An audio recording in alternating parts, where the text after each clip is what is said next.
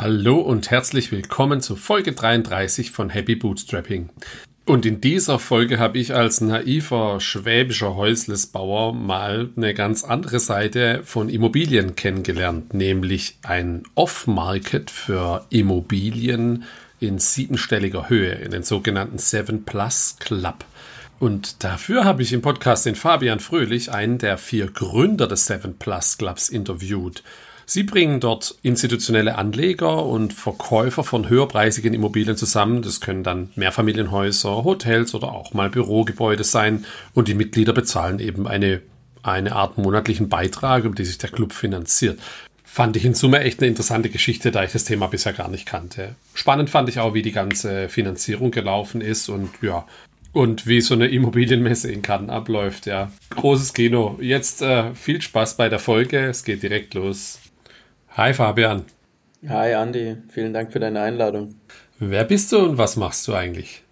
Äh, mein Name ist Fabian Fröhlich, ich bin Unternehmer im Immobilienbereich und wir haben zusammen mit meinen Geschäftspartnern eine Firma gegründet, welche sich Seven Plus Club nennt und wir sind eine Off-Market Immobilientransaktionsplattform für institutionelle Anleger. Was genau sind institutionelle Anleger? Es gibt ja so den ganz normalen Häuslersbauer bei uns im Schwabenländler, wo man sagt, schaffen, schaffen, Häusle bauen. Das ist jetzt so nicht unbedingt ein institutioneller Anleger. Ein institutioneller Anleger ist einer, der im großvolumigen Bereich Investments tätigt. Das kann im Mehrfamilienhausbereich, im Hotel, Grundstücks oder ähm, Healthcare-Bereich sein. Je nachdem ähm, gibt es dann halt verschiedene Stufen auch. Dann gibt es halt die Anleger, die kaufen einfach irgendwas, was fertig ist und wollen dann nichts mehr damit zu tun haben. Dann gibt es Entwickler, die suchen irgendwelche Projekte, auch in dem großvolumigen Bereich, wo man halt noch ein bisschen was rumschrauben kann, optimieren kann und irgendwie aufstocken, sonst irgendwas oder abreißen, neu bauen. Dann gibt es alle möglichen verschiedene Klassifizierungen und die bringen wir zusammen, die Käufer und die Verkäufer. Auf der einen Seite sind Investoren oder Entwickler, Bauträger, die suchen irgendwas Spezielles, die geben bei uns an, was sie suchen wollen. Und auf der anderen Seite sind die Verkäufer oder Anbieter, die wollen was verkaufen und denen sagen wir dann, wer genau so etwas sucht. Also es ist so eine Art Immobilien-Scout, nur eben für ja, etwas teurere oder größere Immobilien. Ja, das ist jetzt keine herkömmliche Plattform, denn bei einer herkömmlichen Plattform werden die Objekte online gestellt und gewartet, wer anklopft und Interesse hat. Bei uns ist es so, dass die Profile ersichtlich sind, aber nicht öffentlich, sondern im, in einem Member-Bereich. Und der jeweilige Anbieter einer Immobilie kann durch Recherche, die sehr intuitiv und einfach ist, einen potenziellen Käufer identifizieren und sein Angebot zielgerichtet an denjenigen zustellen. Das heißt, das Objekt ist nicht online und irgendjemand reagiert drauf, sondern der, wo passt zu dem Deal, laut äh, der Meinung des Anbieters, der bekommt es dann zugesendet, der andere nicht. Okay, das heißt, es ist so schon so Hot or Not Matching für Immobilien, so ein bisschen, aber halt gesteuert über eure Filter und Optimierung. Genau, genau, weil bei den großvolumigen Deals ist halt oftmals auch das Thema, dass ähm, da irgendwelche Mieter im Spiel sind, dass da irgendwelche anderen Situationen noch im Spiel sind, sodass man nicht einfach ähm, irgendjemand wissen lassen sollte, dass hier eine Transaktion bald stattfindet. Das kann sehr viele negative Effekte mit sich bringen und es ist eigentlich so der Hauptgrund für den Off-Market-Gedanke bei den meisten Leuten. Manche juckt es auch nicht, aber andere schon. Okay. Und Off-Market, das habe ich bisher jetzt auch noch gar nicht gekannt. Das ist auch genau die Bezeichnung dann für die Vorgehensweise, die du jetzt beschrieben hast. Ja, genau, genau. Off-Market ist in der Regel, ähm, wenn irgendwas unter der Hand weggeht. Mhm. Hatte ich jetzt bisher, aber gut, das klingt, klingt ja natürlich so. So, und wie, wie groß ist die Firma? Kannst du ungefähr sagen? Wie viele Angebote habt ihr auf der Seite? Wie viele Mitarbeiter habt ihr? Wie Umsätze vielleicht? Oder wie sich das zusammensetzt? Ähm, es gibt ja den Außenumsatz immer bei einer Plattform, also wie viel da bewegt wird. Das Angebotsvolumen können wir messen, aber das Transaktionsvolumen können wir nicht messen, weil wir an der Transaktion nichts mitverdienen. Das Angebotsvolumen ist auf jeden Fall konstant ähm, über eine Milliarde im Monat aktuell von neuen Deals, die da drauf kommen. Und von den Umsatzzahlen, da muss ich mich leider ein bisschen bedeckt halten dann, weil unser, unser Vergütungsmodell ist ähm, so, ein Anbieter, der kauft sich einen Zugang für ein Jahr, kann dann monatlich bezahlen oder jährlich, ist ein bisschen discounted, wenn er auf einmal zahlt. Wenn er monatlich zahlt, gibt es dann ähm, keinen Discount dementsprechend. Und äh, gerade auch zu deinem Thema Bootstrapping ähm, war das ganz nice, so den ein oder anderen One-Time-Payment-Kunden gewinnen zu können. Herr Fabian hat jetzt gelacht, falls es nicht äh, gehört habt. Ja, okay, verstanden. Und das heißt aber, der, äh, und kommt es dann, zahlt der Anbieter dann pro Angebot oder einfach kann er, zahlt er einfach seine Fee und kann dann mehrere Immobilien reinstellen? Das auf verschiedene ja, Stufen? Da, gab es verschiedene Überlegungen und äh, wir haben uns dafür entschieden, das Ganze so einfach wie möglich zu gestalten. Und es gibt einfach pro User oder pro ähm, ja, wenn jetzt irgendwie eine One-Man-Show ist mit einer Sekretärin, dann sind wir da nicht so zimperlich. Aber ähm, pro User oder pro Niederlassung ein Account-Zugang muss man sich er erwerben und dann gibt es da keine Limitierungen eigentlich, was das angeht.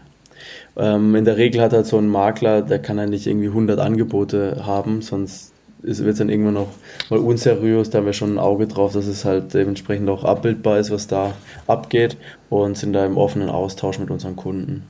Und die Käufer, die potenziellen, die bezahlen aber genauso eine Fee, dass sie da Zugriff bekommen. Ist das anders gestaffelt? Die Käufer zahlen nichts, weil ähm, das die Ding zahlen ist schon genug. Ähm, also wir haben schon echt überlegt, die, die Investorenseite auch zu monetarisieren, aber es gibt halt es gibt halt Vor- und Nachteile von allem. Also natürlich wäre es nice, jetzt aus Unternehmenssicht da jetzt auch noch irgendwie ein paar SEPA-Lastschriftmandate gewinnen zu können. aber auf der anderen Seite ähm, sind die Investorendaten unser größtes Asset und wenn wir hier jetzt auch noch Geld verlangen, dann fällt es dir natürlich schwer, bei uns auch noch gelistet zu sein. Also manche fragen schon danach, was kostet es eigentlich bei euch als Investor gelistet zu sein, andere wollen nichts zahlen, also es gibt schon eine gewisse Bereitschaft vorhanden. Ähm, wir haben aber den Schritt bisher nicht gemacht, da jetzt Geld zu verlangen. Es gibt zwei, einen zweistufigen Prozess allerdings. Es gibt ähm, graue Hakenprofile, das sind dann ähm, ja, von uns recherchierte öffentliche Ankaufsprofile, die bei uns auf der Plattform aktuell sind. Dann gibt es einen zweiten Step, das sind verifizierte Ankaufsprofile. Das sind diejenigen, welche ähm, proaktiv ihr Profil übernommen haben. Also wie du es von den ganz normalen Social Media Plattformen auch kennst, kannst du ja dein, dein Profilbild ändern, du kannst Posts uploaden, du kannst Posts löschen, du kannst dein, deine Biografie ändern und so weiter. Genau so pflegen die Investoren dann unsere Ankaufs ihre Ankaufsprofile bei uns auf der Webseite und dementsprechend ähm, aktueller kann es eigentlich nicht sein. Und ähm, der Mehrwert ist halt der für die, dass sie die Deals bekommen, aber wann die die bekommen, das weiß ich nicht. Einem Anbieter hingegen kann ich garantieren, hey, du kaufst dir jetzt einen Zugang bei 7 Plus, morgen hast du x 300, 500, 700 potenzielle Investoren für deinen Deal auf dem Tisch. Dementsprechend musst du dafür bezahlen, weil die Wahrscheinlichkeit eines Verkaufs sehr hoch ist. Einem Investor hingegen kann ich gar nichts garantieren. Ich weiß ja nicht, wann kommt ein Hotel in Wuppertal rein, das leer steht und Baujahr 1980 hat, wenn er danach sucht. Und ist es dann auch so, dass manchmal mehrere Investoren zusammen dann so ein Objekt machen oder ist es immer so ein One-to-One-Ding? Kriegt er davon überhaupt was mit dann? Ja, das gibt schon manchmal, dass irgendwie jemand sich mit dem einen oder anderen zusammenschließt. Da gibt es verschiedenste Konstellationen. Manche machen seit Jahrzehnten zusammen Geschäfte, andere ähm, machen es nur wegen einem speziellen Deal, weil es halt finanziell nicht anders äh, stemmbar ist. Es gibt auch sogenannte Multi-Family Offices, die betreuen dann auch mehrere ähm, Mandanten, die dann potenziell sowas kaufen und so weiter. Also da gibt es schon verschiedenste Konstellationen. Wer dann am Ende des Tages kauft, ist immer ganz anders. Jedes Mal individuell, würde ich sagen. Werbung. Passend zum Podcast sind wir bei WeManage ebenfalls bootstrapped. Als DevOps as a Service helfen wir dir beim reibungslosen und finanziell nachhaltigen Betrieb deines Shops, deiner SaaS-Applikation oder deines hochfrequentierten Blogs. Wir helfen dir hands-on, gerne via Slack und auf Wunsch auch 24 x 7. Unsere Kunden sind beispielsweise die Sneakers-Suchmaschine everysize.com oder crew.com, wo du Premium-Dienstleistungen rund um das Thema Hochzeit findest. Wir arbeiten aber auch gern mit Agenturen, die sich rein auf die Entwicklung konzentrieren wollen. Wir betreiben hierbei für dich Server, Infrastrukturen, deinen Cloud-Account, helfen dir bei Architekturherausforderungen, CDN-Problemen oder bauen für dich eine vernünftige Monitoring-Lösung auf. Wir versuchen immer ganzheitlich zu helfen, sodass du und vor allem deine User ein tolles Online-Erlebnis haben. Schau dir jetzt gerne auf we-manage.de unsere Lösungen und Case Studies an oder buch dir gerne gleich einen 15-Minuten-Slot, damit du uns kennenlernen kannst we-manage.de slash happy wäre der direkte Link dazu. Du findest alle Links auch in den Show Notes. Werbung Ende. Und jetzt bist du ja noch relativ oder noch ein bisschen jünger wie ich. Wie, wie, seid, ihr, wie seid ihr zu der Idee gekommen? Seit wann gibt es die Firma schon? Ja, wir haben ja auch eine kleine Vorgeschichte gehabt. Ähm, die hat was mit IT ein bisschen auch zu tun gehabt und irgendwann kam dann auch Immobilien ins Spiel, Immobilienbestand, Immobilienhandel und auch äh, der Kontakt durch meine Social Media Aktivitäten mit größeren Investoren auch. Und irgendwann haben wir gemerkt, so hey, wir machen jetzt nur noch Immobilien. Das digitale Thema, was wir damals am Anfang hatten, haben wir abgehakt.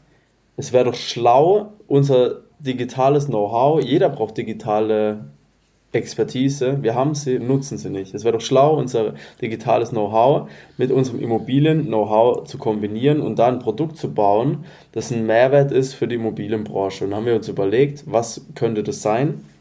Und äh, auch aufgrund eines, ähm, einer Vermittlung, die mal zufälligerweise getätigt wurde, so eine größere von uns, dann äh, haben wir gemerkt, so, hey, da ist auch ordentlich Geld im Markt. Let's go. Und der Name, der kam dann zustande, weil es eben Seven Plus, also alles über Objekte alles. mit mehr wie eine Million Euro sind dann in der Regel. Genau, in der Regel alle sind über eine Million. Also man kann jetzt zum Beispiel auch recherchieren nach Leuten und die anrufen und per Telefon irgendwie ähm, was anbieten, wenn man das möchte. Aber die offiziellen Funktionen des 7 Plus Clubs kann man nur mit 7 Plus Objekten bedienen. Ah, ja, okay. Und, und wann habt ihr das dann gelauncht? Oder du hast jetzt kurz auch IoT noch angesprochen, was ihr zuvor gehabt habt. Das habt ihr dann komplett eingestellt? Ähm, ja, das IoT, was meinst du damit? Das andere digitale Ding. Ja, ja, genau. Wir haben es verkauft tatsächlich. Okay. Ähm, das erste Ding war 2014 bis 2017, es war nicht so lange, nur drei Jahre, aber es, wenn ich zurück, damals kam es mir lang vor, aber eigentlich ist drei Jahre ist nichts. Ähm, ja, und das haben wir dann verkauft aus verschiedenen Gründen. Das war jetzt nicht irgendwie so ein krasser Exit, das war einfach so, hey, endlich einen Knopf dran machen an das ganze Thema. Der Warenbestand, ähm, der ist auch weg, weil das war in der Lebensmittelbranche und da tickt auch die Uhr irgendwie gegen dich, wenn du viel investiert hast in den Warenbestand. Das ist halt das Thema. Und genau beim, beim Sam Blasker haben wir gegründet im Februar 21, wenn ich mich nicht täusche. Sowas, Februar, März 21. Ein bisschen Vorarbeit haben wir natürlich geleistet gehabt äh, ohne die Gründung, aber Gründung 21 Februar. Und ihr habt es zu viert gegründet? Genau, wir, haben, wir sind zu viert, also mein Bruder und noch meine zwei besten Freunde. Wir haben alle Sachen zusammen angefangen, die unternehmerischen, und äh, haben es dann auch bis jetzt beibehalten. Wir sind halt so komplett unterschiedlich auch von den Arten her, dass es sich manchmal beflügelt und auch manchmal ein bisschen ausbremst, aber das ist auch gut so. ja. Ja. Okay, das, und wie gründet, äh, wie, wie funktioniert das, wenn man mit Freunden zusammen gründet? Hast du ja dann schon ein paar Mal gemacht, dann hast du ja gute Erfahrungen gemacht. Immer die gleichen gewesen. Ja. Immer die gleichen, deswegen weiß man, worauf man sich einlässt. Ja, safe. Okay. Also ich würde auch nicht empfehlen, jetzt, ich kenne auch immer, ich kriege immer mal wieder mit, so jemand gründet eine Firma mit einem, den er seit einem halben Jahr, einem Jahr kennt. Ähm, das ist das Scheitern schon garantiert eigentlich, meiner Meinung nach. Warum? Weil es kann eigentlich nicht sein, dass man sich so krass auf, einen, auf eine Person verlassen kann und kennengelernt hat nach einem halben Jahr, dass man eine Firma mit dem zusammen gründet. Also ich, wenn man jetzt einen Immobiliendeal macht und sagt so, hey, wir kaufen jetzt zusammen das Grundstück, ich investiere, ich kaufe das Grundstück, du baust, wir verkaufen es danach. Und es ist alles rechtlich komplett geregelt und es ist halt so eine juristische Ebene, auf der man kommuniziert. Das ist was ganz anderes, wie wenn man jetzt so als Freunde ähm, irgendwie mal eine Firma mal schnell hochziehen will, weil da, da kommt es halt auf nicht auf einen Vertrag an, sondern da kommt es halt auf Vertrauen und Zusammenhalt an und das hat man nach einem halben Jahr halt einfach nicht. Das ist einfach so. Du kannst dich einschätzen. Hm. Nee. Du hast ja erzählt, du, du hast Social Media Aktivitäten gehabt und dadurch den Kontakt zu Investoren. Dann hast du ja in dem Bereich schon was gemacht, aber wo bist ja jetzt kein ausgebildeter Immobilienmakler, wenn es das überhaupt gibt. Also ähm, ja. Wie kamst du zu der Thematik und dem Social Media Profil dann, dass du da die Reichweite hattest, Investoren anzusprechen? Also die Investoren, die habe ich tatsächlich durch das nett Immobilien-Know-how, das wir uns aufgebaut haben, kennengelernt. Irgendwie kam es dann so, ja, dann hat man mal das ein oder andere Immobilien-Event besucht, dann hat man da wieder jemand kennengelernt, wurde weiter, hat weitere Infos bekommen zum nächsten Event und dann schlängelt man sich da so durch. Irgendwann habe ich auch dann mal angefangen, über YouTube Immobilienvideos zu machen. Am Anfang war mein Social-Media-Auftritt rein so Lifestyle-basiert, wie ich halt Lust hatte, irgendwas zu posten. Irgendwann habe ich dann angefangen, auch ähm, Immobilienthemen zu posten und dann so kommt man halt in Kontakt hier mit einem Podcast, mal jemand kennen kennenzulernen oder mit einem Interview. Also es ist auf jeden Fall ein super Netzwerktool, auch so wie du jetzt den Podcast hier machst. Das ist ja voll gut, um mit Leuten in Kontakt zu treten, die man vorher nicht so kannte, wo man dann vielleicht dann auch das eine oder andere mitnehmen kann. Mhm. Okay. Und dann habt ihr 2021 gegründet, dann gleich als GmbH wahrscheinlich? Genau. Und, und seid jetzt heute äh, full, eine Full-Remote-Firma, habe ich gelesen. Also, obwohl ihr alle hier aus dem ländlichen Umfeld äh, in meiner Umgebung dann kommt. Genau, also wir wohnen, die Gründ, das Gründerteam wohnt in der Region hier, ähm, von dir. und äh, die, wir haben jetzt natürlich schon einige Leute auch mit, äh, mit an Bord geholt, die kommen aber nicht von der Region. Wir haben während Corona gegründet, haben die, den Sozial, also den Social Media Dings da oder den Remote Hype mitgenommen, sag ich jetzt mal. Wir haben Kosten gespart im Bürobereich und konnten dementsprechend auch ähm, relativ gut haushalten. Die Leute, mit denen, mit denen wir zusammenarbeiten, jeder hat halt seinen häuslichen Arbeitsplatz und äh, manche sind in meinem Coworking, die können auch mal irgendwie vom Urlaub aus irgendwie arbeiten. Ähm, und nicht vom Urlaub und unterwegs. genau, und da sind wir. Äh, vom Urlaub aus arbeiten tun, tun hoffentlich nur die Gründer dann. Also du, ich sag's dir ganz ehrlich, ich bin kein Fan davon ich will lieber zu Hause fokussiert ähm, mein Ding durchziehen und wenn ich mal unterwegs bin, dann will ich mal auch vielleicht eine Woche mal meine Ruhe haben, weil sonst kann man gar nicht genießen, wo man eigentlich ist. Mhm. Genau. Aber das ist ja zu viert wahrscheinlich möglich, wenn ihr zu viert seid, werden ja nicht alle vier gleichzeitig im Urlaub sein, da hast du ja immer Sachen, die du übergeben kannst. Oder? Genau, also wenn auch mal alle gleichzeitig wären, wäre es, denke ich mal, auch kein Problem. Man muss halt, jeder muss halt dafür sorgen, jeder Einzelne, dass ähm, die Termine und Fälligkeiten von irgendwelchen wichtigen Events nicht während der Zeit anliegen, wenn man halt unterwegs ist. Und falls es so ist, wenn es mal eine Termindopplung gibt, muss man halt eine Lösung finden. Und ich bin auf jeden Fall kein Fan von Absagen. Das mache ich nicht. Hm. Ja, das ist ja auch, ist ja auch, auch was wert. Und habt ihr euch dann, hat jeder von den vier dann seine Stärken oder teilt ihr euch die Themen auf? Hier so, der eine macht Vertrieb, der andere Marketing, der andere Technik? Ja, wir haben es komplett aufgeteilt. Also da, wir haben einen Programmierer, der macht ganze IT und ähm, hat auch einen verlängerten Arm noch, den man sich dazu holen kann, wenn man es braucht. Das ist jetzt nicht unbedingt angestellt bei uns, aber auf, kommt dazu, wenn wir ihn brauchen. Wir haben die mhm. ganzen Social Media Aktivitäten über Performance Marketing, ähm, Ad Creatives, ähm, SEO und so weiter. Das äh, wird alles äh, von einer Person gemanagt und betreut, aber es gibt immer wieder viele Leute, die da mitarbeiten, die dann aber auf, äh, auf Nachfrage beauftragt werden. Dann gibt es mhm. äh, Kundenmanagement, also wir, wir, reden regelmäßig mit unseren Kunden.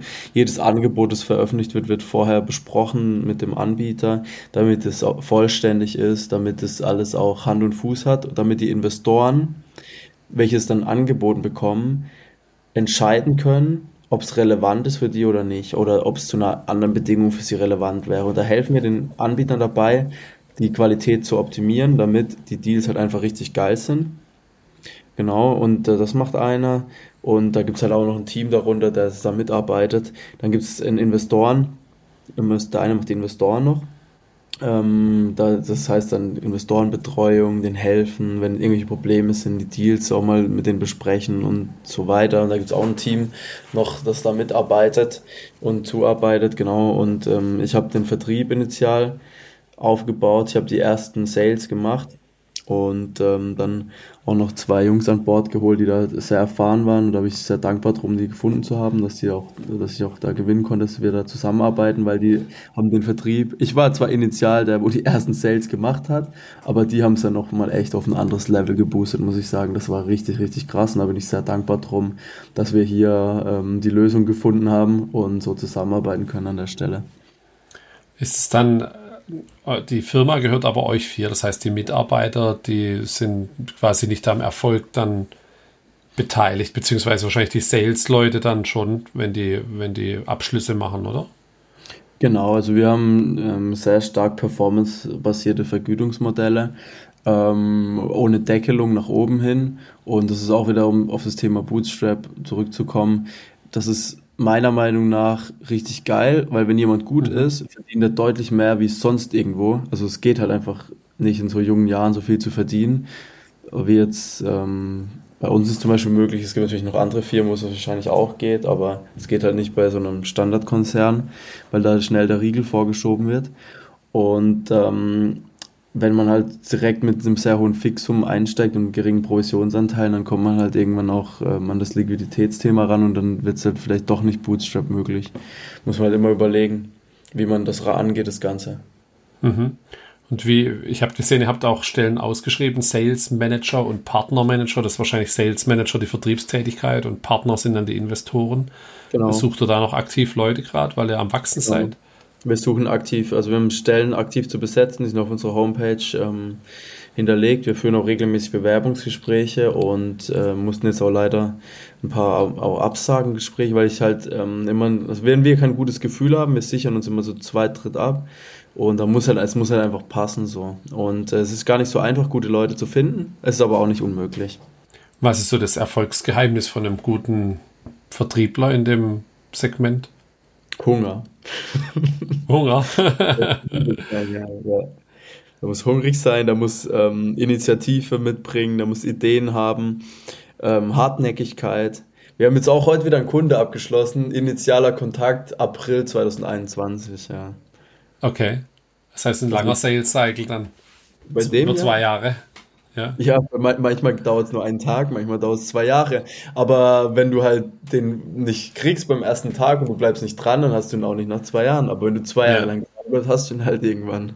Ah ja, okay, genau. Glückwunsch. Ja, das zählt sich aus, Hartnäckigkeit. Das ist, ja. glaube ich, immer so. Aber zwei Jahre ist natürlich schon lang, da dran zu bleiben.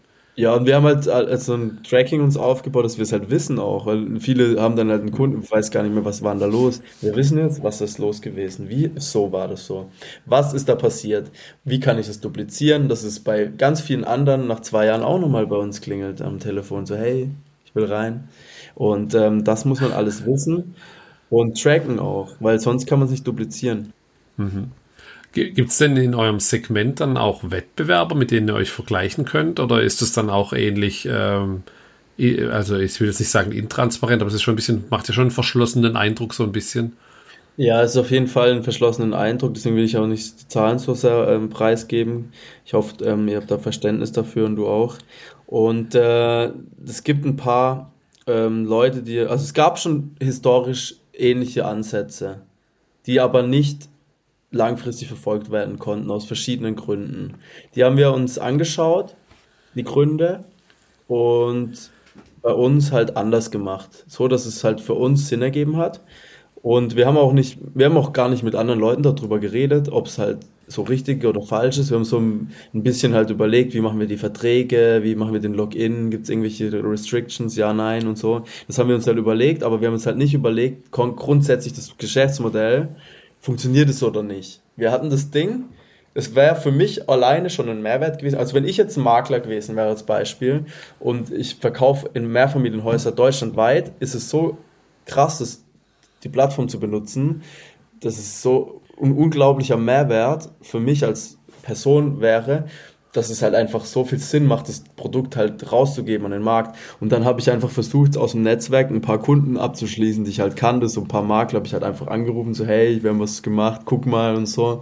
Dann haben wir Google, Google Meet gemacht äh, oder wie hieß das, Teamviewer haben wir gemacht. Es ja. ging nicht mal richtig mit der Bildschirmfreigabe und sonst was. Und dann haben wir es halt geschafft, wirklich Leute dazu zu bringen, Geld zu bezahlen.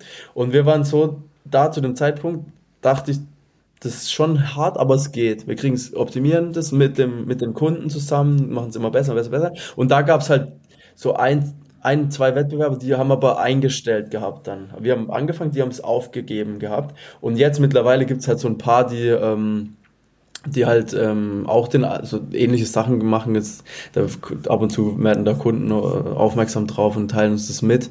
Und ähm, ja, ich, keine Ahnung, was da genau abgeht bei denen. Auf jeden Fall ähm, ja, das ist ja, denke ich mal, die sehen, dass es bei uns halt funktioniert und machen es halt einfach nach.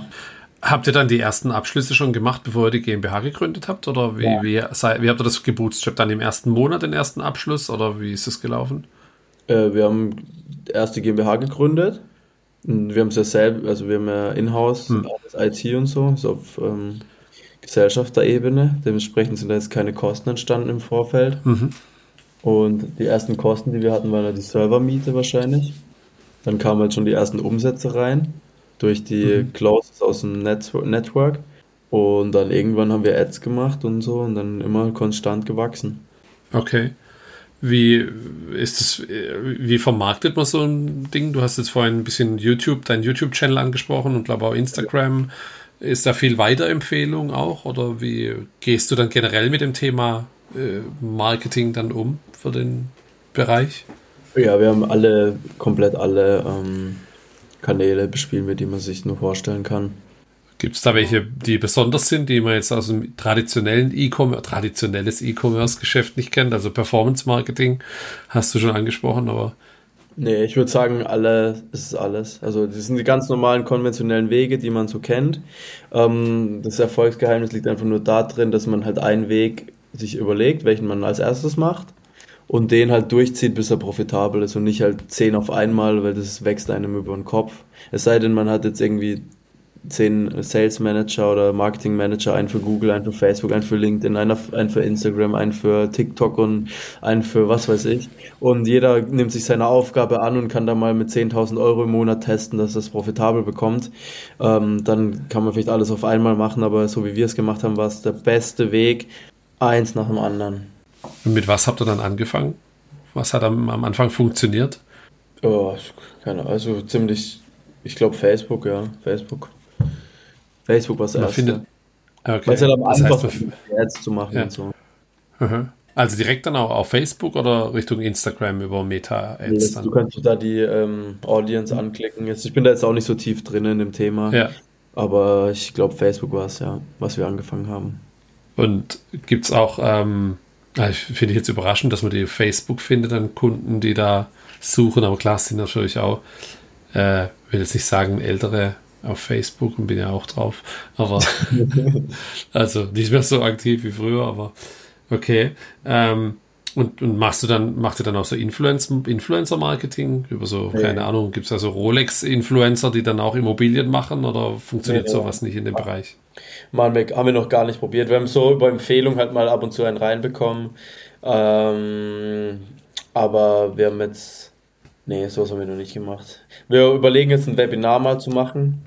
Das wäre dann vielleicht so in die Richtung. Aber dass wir jetzt irgendwie Influencern Geld bezahlen, das haben wir jetzt noch nicht gemacht, aber wir können uns gerne mal über eine Platzierung in deinem Podcast unterhalten. jetzt bin ich mir nicht sicher, ob die Bootstrapper gewillt sind, dann gleich in siebenstellige Immobilien zu investieren, aber vielleicht meldet sich ja jemand, dann machen wir es gern natürlich. Hören da das sind natürlich alle, die wollen natürlich alle investieren, muss ich jetzt natürlich sagen. Hören, hören bei dir keine PE-Fonds zu, die ähm, Besuche sind? Mit Sicherheit, ja. Und ja, du, du, hast auch noch Messen vorhin angesprochen. Ist das auch sowas, wo man, wo man dann, ähm, wo man typischerweise in dem Segment noch hingeht und, und Vertrieb ja, und Marketing safe. macht? Safe. Ja. Aber da, da zieht es dir den Boden unter den Füßen weg, wenn du die Messestandpreise siehst. Also wir waren jetzt, ja, das ist heftig. ja? Ist sehr heftig. Was gibt's? Ich kenne da gar, ich kenne jetzt, ich äh, kenne da gar keine Messe, ist ja gar nicht so mein Ding, aber was gibt's da so? Äh, wir waren jetzt in Cannes auf der MIPIM im März ähm, das ist eine vier Tage Immobilie, das ist die exklusivste Immobilienmesse in Europa. Da zahlst du halt für ein Ticket zweieinhalb Eintritt pro Person.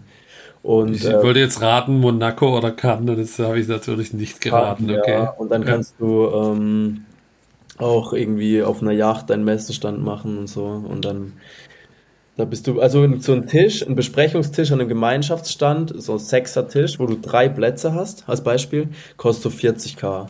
30 bis 40k, je nachdem welcher Stand. Dann ähm, so, ein, so ein Schiff, dann bist du halt bei 100 plus. Plus halt Cage und, und so. Und ihr habt nur den Eintritt gehabt oder was, habt ihr einen Tisch gehabt? Um, ähm, wir hatten einen Kooperationspartner, bei dem wir auf dem Schiff mit ausstellen durften, weil wir denen einen netten Gefallen getan haben. Aber ähm, aus Bootstrapping-Sicht wäre es nicht schlau gewesen, hier jetzt ähm, all in zu gehen für so eine Messe. Und hat sich das gelohnt ja. für euch? Ja? Ja, hat sich gelohnt. Weil dann war trotzdem, die Schiffe.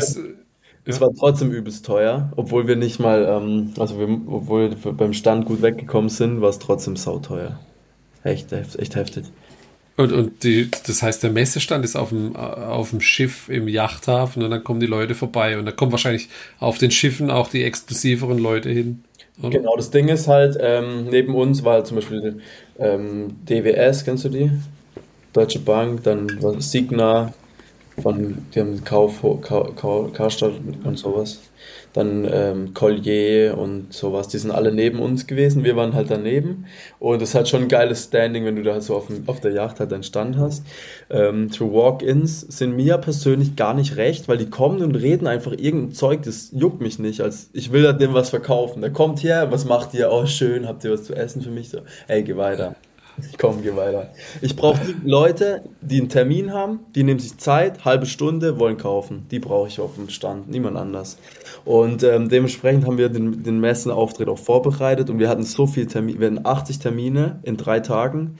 Und ähm, ja, ich glaube, wir haben den Bogen auch ein bisschen überspannt auf dem Schiff, weil da waren ja noch andere äh, Firmen und wir hatten ein bisschen viel Termine, damit haben die nicht gerechnet, glaube ich.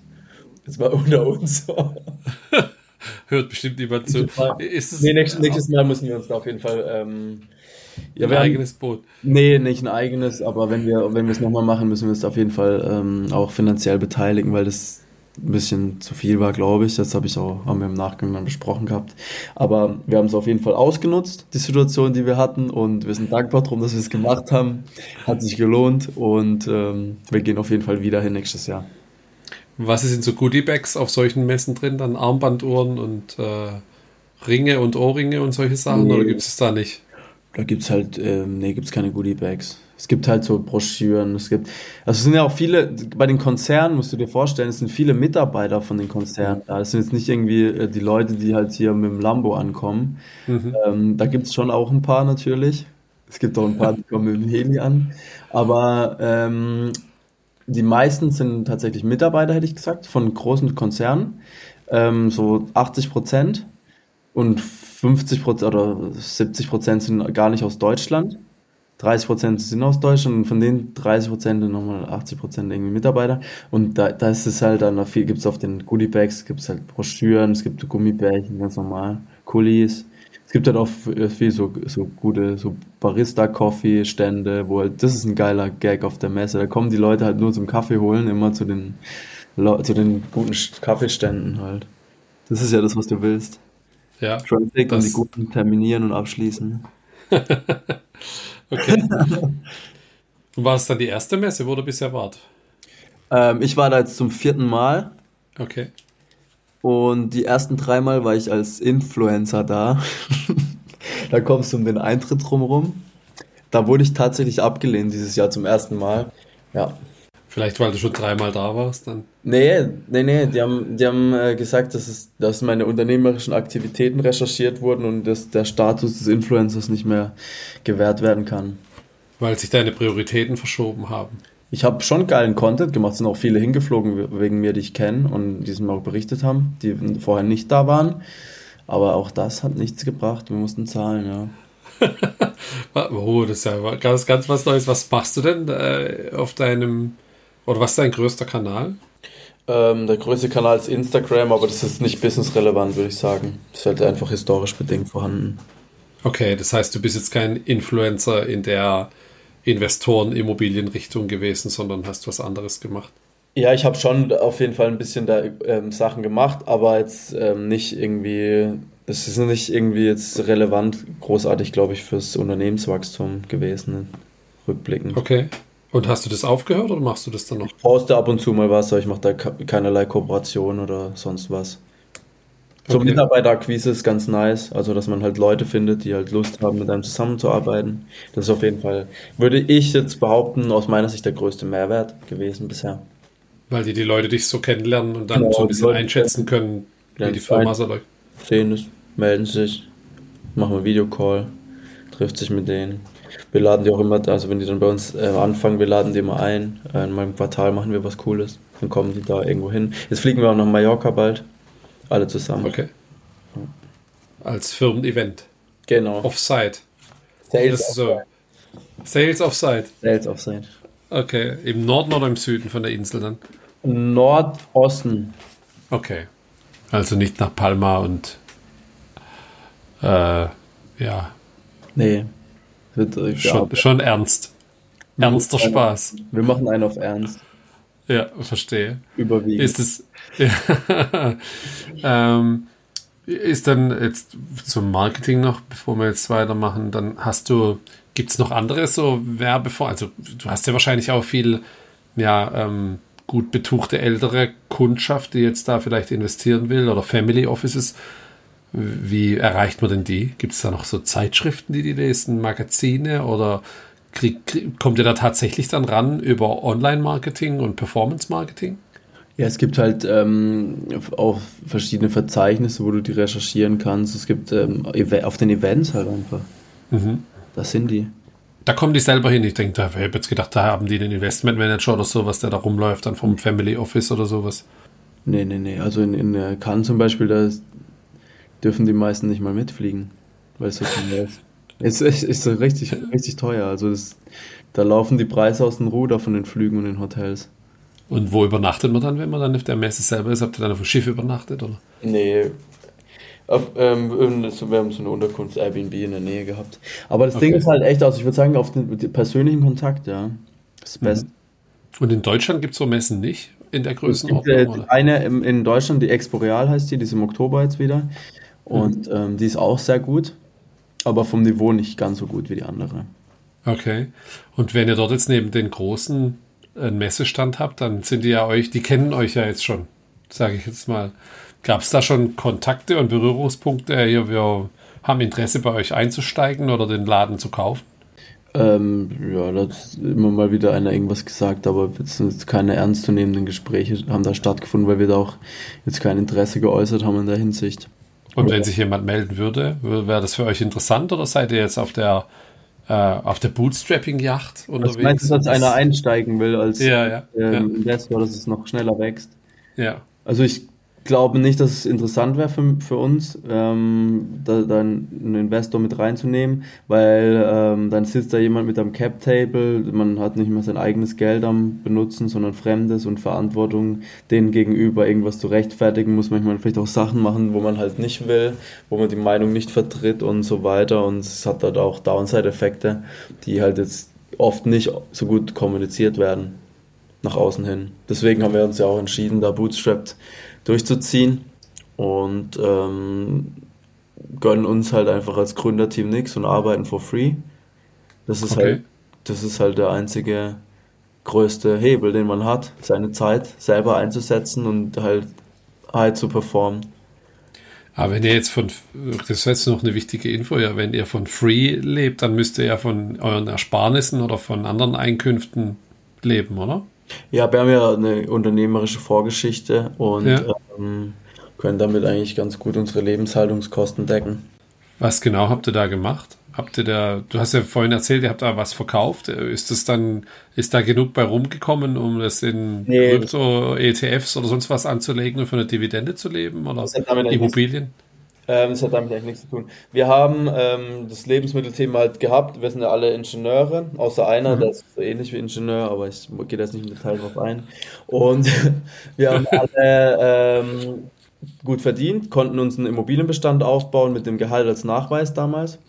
Mhm. Haben immer viel Eigenleistung eingebracht und haben da auch eine gemittelte Rendite von 10% beim Immobilienportfolio, was eigentlich ganz nice ist. Und ähm, die Sachen, die zahlen sich eigentlich alle von selber ab, plus Cashflow. Und dann irgendwann sind die Preise immer gestiegen und die, die ähm, Mieten nicht mit. Dann haben wir angefangen, Immobilien zu handeln. Und das machen wir auch jetzt immer noch so ein bisschen nebenher, wenn sich mal eine Chance ergibt. Und das ist eigentlich ganz, ganz ähm, lukrativ immer gewesen in der, in der Vergangenheit. Jetzt ändert sich gerade alles durch das Zins- Zinsumfeld und so weiter. Und unsere Zeit ist auch sehr viel mehr auf äh, Sam Plus gerichtet, wie früher noch. Aber ab und zu schiebt man mal halt den einen oder anderen Deal durch noch nebenher. Nicht schlecht, Mensch. Ähm, wie, wie, was ist so dein Blick gerade auf den Immobilienmarkt? Äh, ich habe, glaube ich, gelesen, Transaktionsvolumen im Bürosegment in Berlin eingebrochen um 87 Prozent. Ähm, es kommt halt ganz stark drauf an, wo bewegst du dich, in welchem Markt genau, welche Assetklasse, welches Investment und so weiter hat man da am Start.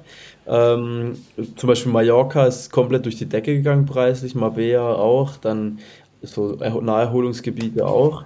Ähm, Großstädte, Investment, Büroobjekte nicht. Es kommt halt ganz klar, ganz klar drauf an, was hat man. Also, da gibt es keine Ja- oder Nein-Aussage einfach. Es kommt drauf an. Und hat es schon Einfluss auf euer Geschäft oder sind es jetzt einfach dann andere Immobilien, die gehandelt werden, wieder mehr so Naherholungshotels dann anstatt Bürogebäude? Also in der Regel sind die Sachen, die halt geil sind, sind weniger am Angebot. Ja, okay. ähm, was aktuell vermehrt verkauft wird, ist, ähm, sind Projektentwicklungen. Projektentwicklungen mhm. sind zum Beispiel Häuser mit Aufstockung, Neubau, Anbau und so weiter, weil sich einfach die ursprüngliche Kalkulation des Entwicklers nicht mehr rechnet. Und dann denken die sich halt so, ey, ich verkauf's wieder und den potenziellen Gewinn, den ich mir ausgerechnet habe, den will ich on top noch vergütet haben, ohne dass ich es aber selber baue. Und das ist so das häufigste Produkt am Markt aktuell, wo ich halt auch mich frage, wer es kaufen soll. Viele haben es verstanden, es schwierig geworden. Es macht einfach nur noch Sinn, fertige Produkte zu verkaufen. Also wenn man ein geil saniertes, entwickeltes Haus hat, dann gibt es dafür Käufer. Die kaufen das und die wollen ein geiles Haus haben. Aber jemand, der halt noch alles macht mit so viel Variablen und Ungewissheiten, gibt es nicht mehr so oft aktuell. Und die äh, Immobilien, die bei euch gelistet sind, sind das eigentlich nur welche in Deutschland dann oder in ganz Europa? Jetzt hast du jetzt noch äh, Mallorca und Marbella oder, oder Spanien angesprochen? Ein Beispiel, wie die Märkte halt sind. Weil ja, okay. Ähm, äh, unsere Immobilien sind nur in Deutschland. Okay. Die Investoren kommen aber überall her. Okay. Das und, und Investoren. Habt ihr vor, das mal noch zu internationalisieren? Jetzt, keine Ahnung, nah, naheliegend wäre Österreich, da gibt es ja wahrscheinlich auch gerade genug Objekte in der Größenordnung, dann Schweiz, deutschsprachig auch. Ähm, werdet ihr das noch erweitern, oder? Ähm, ist auf jeden Fall ein Gedanke, den wir aber noch nicht umgesetzt haben. Okay. Ja. Ist ja, ist ja glaube ich, auch spannend, dann das noch, ähm, ja. Aber englischsprachig ist es dann schon, wenn du sagst, dass die Investoren auch aus dem Ausland kommen. Also kann nee, ich mir. Deutschsprachig. Ist alles deutsch, okay. Du kannst ja mittlerweile im Chrome-Browser kannst du einfach übersetzen ja. lassen. Das, das reicht denen dann aus, okay. Das soll denen reichen, ja. okay. Ja, ist spannend. Ist äh, echt eine coole Geschichte dann. Ähm, das war mir jetzt gar nicht so ganz klar, dass ihr dann euch selber aus, noch gar nichts auszahlen müsst. Dann, das ist natürlich also dann nochmal eine Bootstrapping-Ausnahme, sage ich mal. Ne? Natürlich wäre es nice zu dir, mich ehrlich zu dir, ja. aber ähm, wir tun es halt lieber ins Unternehmenswachstum stecken. Mhm. Wie viele, du hast jetzt vorhin gesagt, ihr habt, äh, ich habe jetzt nicht im Kopf zusammengezählt, du hast glaube ich nicht gesagt, wie viele Angestellte habt ihr dann jetzt außerhalb von euch? Sind es schon über zehn gewesen? Ja, über zehn. Okay. Ja. Das heißt, ihr zahlt über zehn Leuten Gehälter und euch selber aber noch nichts. Ist halt auch cool, eigentlich.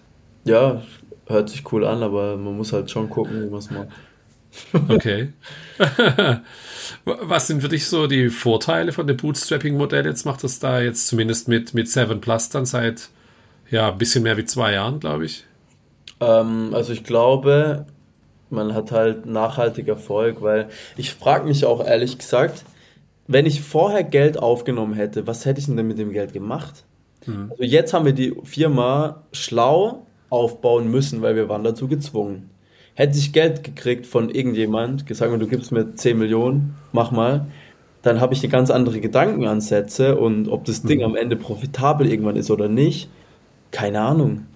Und ich muss mhm. ja profitabel, sonst kann ich ja gar nicht wachsen, wenn ich das nicht hinbekomme.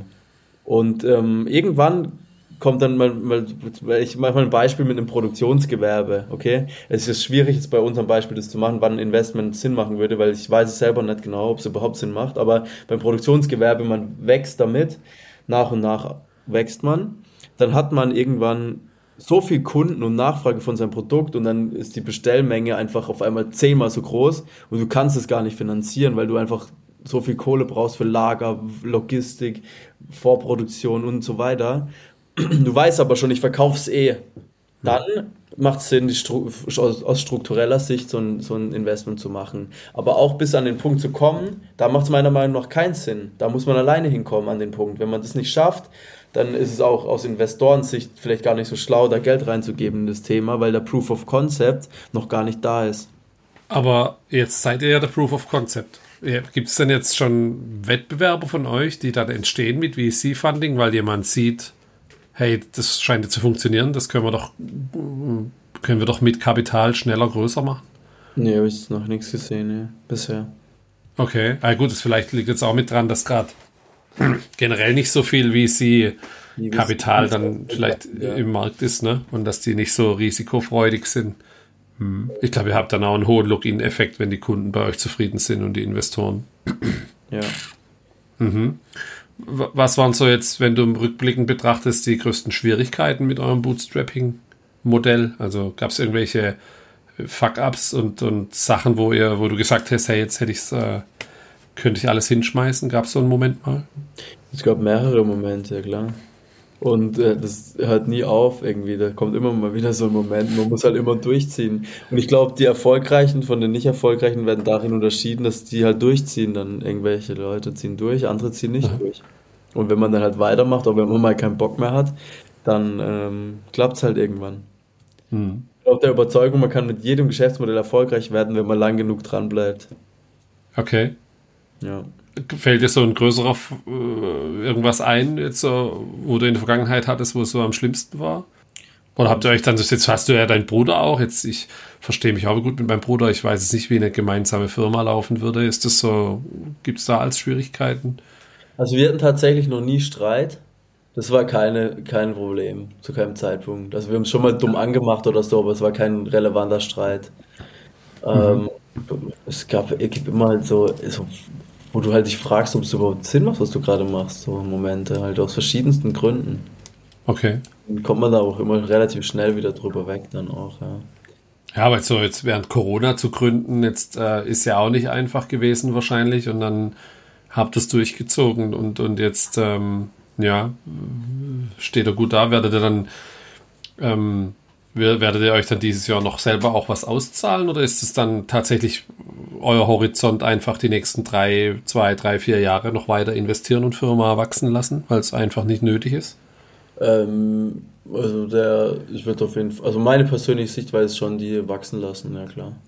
Ja, wenn halt keiner unter Druck ist, dass was, äh, dass das ja, Geld anderswo herkommen muss. Ist ja, ja auszahlt, ich kenne mich, dann gebe ich es wieder für irgendeinen Schrott aus, ey. Vielleicht, du, ja. Könntest ja Immobilien kaufen oder eine, eine, ein Boot für die Messe. Nee, das ist, machen wir nicht. Also das macht auch, ich, ich weiß nicht, ob es Sinn macht, so viel Geld auszugeben für die Messe. Also wir, für, wir hatten den Mehrwert, aber haben es halt günstig bekommen. Ja. Ob jetzt ähm, ich das gemacht, das, wenn ich das Geld gezahlt hätte, wäre ich auch nicht positiv rausgekommen aus der Messe. Hm. Es ist also immer so ein Geschick, Verhandlungsgeschickfrage auch dann. Okay, ja, ja. spannend. Ähm, Du hast jetzt vorhin ein paar Mal dein, dein ich habe ja mir auch deinen Lebenslauf angeschaut. Du warst selber Konstruktionsingenieur sogar, ähm, hast dann was mit GM, GMFF gemacht und dann Snackfit war der Lebensmittel, die Lebensmittelgeschichte. Da hast ja, du jetzt ja, nicht genau. viel drüber. Du hast den Namen nicht erwähnt, ich habe ihn jetzt rausgesucht. Gibt es das heute noch? Ähm, wir haben ein Asset Deal gemacht, kein Share Deal. Mhm. Das heißt, die ursprüngliche GMFF, wie hieß so Snackfit damals noch? Haben wir umgenannt. Okay. Ähm, und das Produkt, das wurde implementiert in einen anderen Online-Shop und ja, soweit ich informiert bin, wird es noch weiterhin verkauft, ja. Okay. Aber hast du keine Berührungspunkte, keinen nee, Kontakt mehr? Und sehen es essen. Warum? wir haben so viel davon gehabt. Also wir hatten ja die, diese roten Linsennudeln. Ja. Und ähm, ja, das irgendwann reicht es auch. Und bist du jetzt froh, dass du nichts mehr dann in der Lebensmittelbranche machst, sondern eher in was, äh, was mehr Bestand hat, sage ich mal? Ja, Lebensmittelbranche schon ein krasser Markt auf jeden Fall, gute Schule. Jeder, der was lernen will, kann da rein. Ob er damit Geld verdient oder nicht, das steht auf einem anderen Blatt. Es ist nicht so leicht. Man kann aber sehr viel Erfolg haben, wenn man wenn man es alles richtig macht. Aber alles richtig zu machen im ersten Anlauf in diesem Bereich, weiß ich nicht, ob das so einfach ist. Mhm du, du warst ja, also ja, ähm, da habe ich gleich noch eine Frage dazu. Die, ähm, ähm, das Thema Snackfit und was ihr da gemacht habt, das habt ihr auch bootstrapped oder war das mit Funding? Äh, bootstrapped. Also unser eigen, da haben wir ein bisschen Geld investieren müssen, bei Sam Plus haben wir gar nichts investiert tatsächlich. Also Okay. Bootstrap da kann ja auch sein, dass ich irgendwie selber Geld reinstecke. Ja. Aber Ja. haben wir, haben wir über Samplers gar nichts reingesteckt. Ist ja auch cool. Wie, wie bist du damals vom Thema Konstruktionsingenieur, da warst du beim Automobilbranche, glaube ich, war das, ne? Ähm, wie bist du da das, dazu gekommen, was Eigenes zu gründen? Weil das ja, normalerweise geht man da rein und Ja. bleibt das Leben lang dann da, ne? Ich will halt niemand zu nahe treten jetzt, wenn ich ehrlich bin, wenn ich die Antwort raushaue. Ich sag's einfach und du kannst entscheiden, ob du es drin lässt oder nicht. Ja.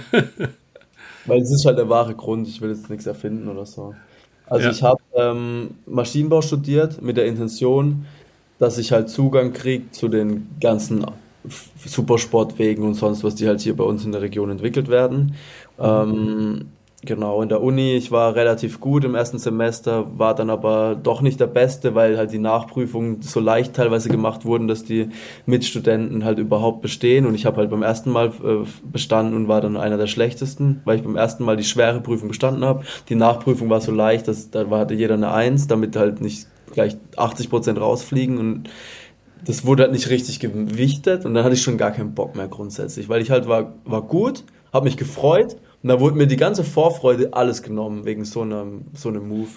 Und dann äh, irgendwann war ich in der Firma, im Studium und so weiter, durfte nie die Autos fahren, die standen da rum und das hat mich richtig genervt.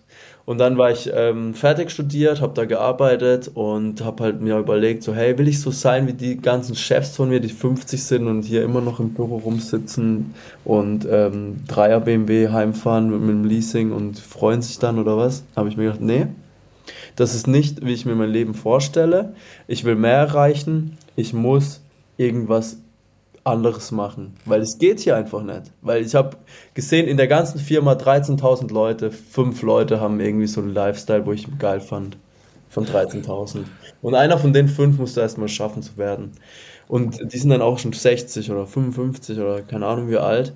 Oder dann war der Opa schon in der Firma ganz oben, hat dafür gesorgt, dass einer nachkommt. Und dann dachte ich mir halt so, ey, lass was anderes machen. Haben wir überlegt, was es ist. Und dann hat die Reise begonnen 2014 äh, mit einigen Niederlagen auch. Und äh, wir haben immer weitergemacht, aus den Erfahrungen gelernt.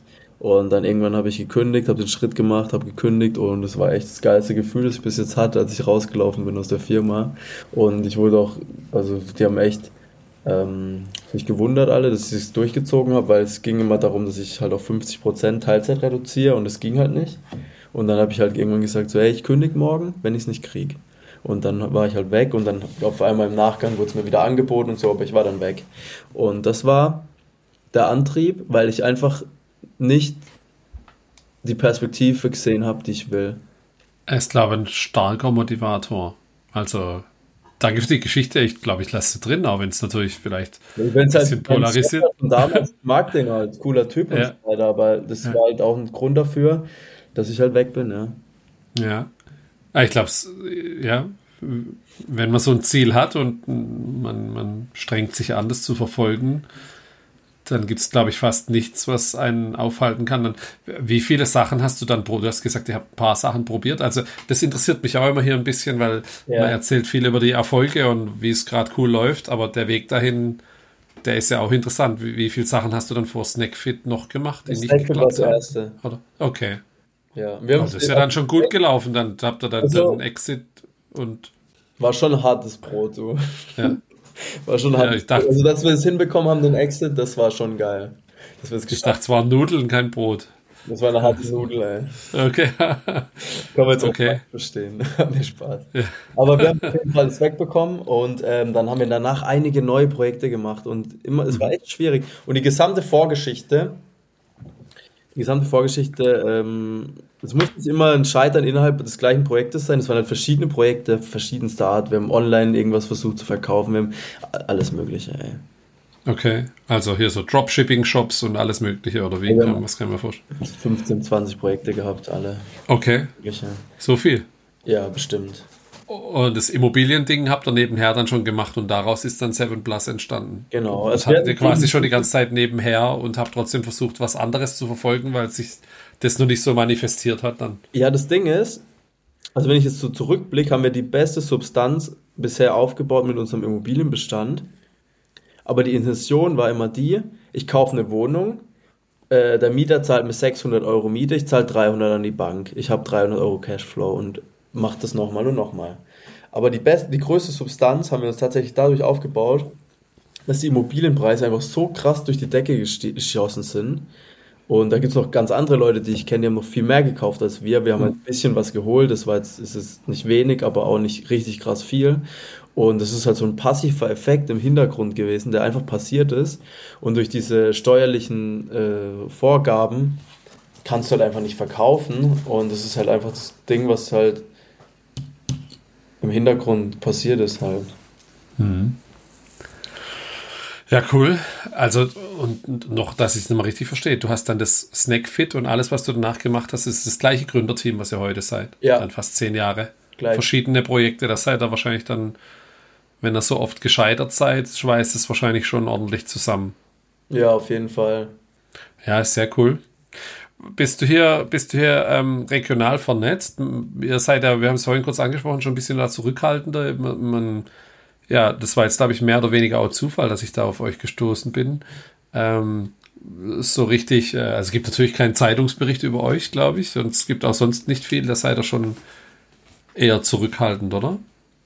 Ähm, ja, wenn jetzt jemand darauf anspricht, würde ich jetzt nicht Nein sagen, aber wir sind jetzt auch nicht aktiv auf der Suche gewesen bisher, weil wir andere, andere Baustellen hatten. Ähm, genau, aber das ist, man sagt so schön one too many ich bin jetzt one too many, weil äh, viele hören das, was wir hier reden. Und das kann auch wiederum ähm, Anfragen generieren bei uns. Und es mhm. ist eigentlich ein ganz geiler Kanal, den man nutzen kann, egal was es ist, Zeitungen, Interviews, Videos und so weiter, um halt die Firma bekannter zu machen, Mitarbeiter zu gewinnen, Kunden zu gewinnen, Trust zu aufzubauen. Genau die drei Sachen, würde ich jetzt mal sagen. Und das ist schon ein wichtiger Punkt, den man machen soll. Und da sind wir jetzt auch wieder verstärkt dabei. Coole Sache. Habt ihr irgendwelche Ziele noch für dieses Jahr? Oder wie, wie, wie macht ihr hier so, wenn er jetzt zum Sales Offsite geht, dann gibt es da, ähm, werden da Pläne geschmiedet, so ein Fünfjahresplan? Oder ist es nicht so, dass es so weit in die Zukunft schaut? Ja, wir haben das schon auf jeden Fall, aber das wird jetzt nicht im Sales Offsite besprochen.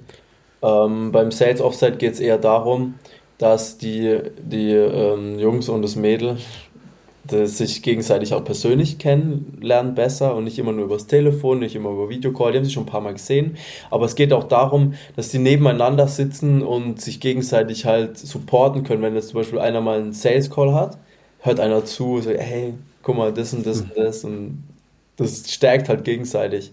Und ähm, dann kann man halt die positiven Effekte von je, dem jeweiligen vielleicht übernehmen halt und dann steigt die steigt die Abschlusswahrscheinlichkeit pro Call und äh, dann steigt auch der Umsatz plus halt auch das Gehalt der Mitarbeiter, weil wie ich vorhin ja schon gesagt habe, ähm, sehr stark performancebasiert und dementsprechend ähm, ist das der Hauptgrund, warum wir da zusammenkommen.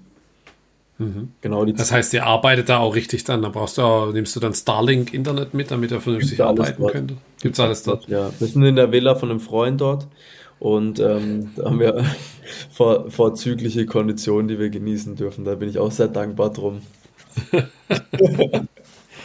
Hab verstanden. Und, und Ziele für die Firma, du hast vorhin ein bisschen angesprochen. Ähm, vielleicht Internationalisierung oder vielleicht dann auf den Dachmarkt ausrollen? Gibt es da irgendwas, was ihr konkret habt? Wollen wir erstmal gar nicht machen, weil der deutsche Markt noch äh, lange nicht ausgeschöpft ist. Mhm. Und ähm, erstmal Fokus. Fokus ist key. Wir werden einfach neue Zielgruppen erschließen, noch mehr Kunden gewinnen, ähm, Verträge, größere schnüren, größere Kunden angehen. Okay. Cool, Mensch. Ähm, vielen Dank für die Offenheit. Ich äh, ist sowas, was sich mir bisher noch gar nicht erschlossen hat, weil ich in den Gefilden nicht unterwegs bin. Dann mhm. ähm, hast du dir jetzt mittlerweile dann deinen Sportwagen gegönnt und bist bei deinem alten Arbeitgeber mal vorbeigefahren oder ist noch nicht so weit? Vielleicht. Vielleicht. ich drücke da die Daumen. Ja. Cool. Vielen Dank für die Zeit. Ja. Alles klar. Danke. Dann dir einen schönen Abend noch. Ja. Dir auch einen schönen Abend. Dankeschön. Ciao. Ciao. Jo, das war auch schon Folge 33 von Happy Bootstrapping. Schick mir gerne Feedback wie immer an hallo at happy-bootstrapping.de. Interessiert mich jetzt auch besonders bei der Folge. Hat es dir gefallen? Was hat dir nicht gefallen? Was möchtest du in Zukunft hören? Schick mir auch gerne Vorschläge für Gäste, mach mir Intros bewerte den Podcast, empfehle es weiter. Über all das freue ich mich. Vielen Dank. Ja, und ansonsten versuche ich natürlich über die Sommerpause hinwegzukommen. Dazu spreche ich am Freitag gleich mit zwei interessanten Themen und die nächste Woche wird dann vermutlich der Ferdinand und die Tessa von nordesignstore.com zum Hören sein. Bei Nordesign bekommst du ja alles Mögliche für die plastikfreie Küche und wir sprechen darüber, wie die beiden das aufgebaut haben. Von daher freue ich mich, wenn du nächste Woche wieder einschaltest zu deinem Lieblings-Bootstrapping-Podcast. Bis dahin eine schöne Woche. Ciao.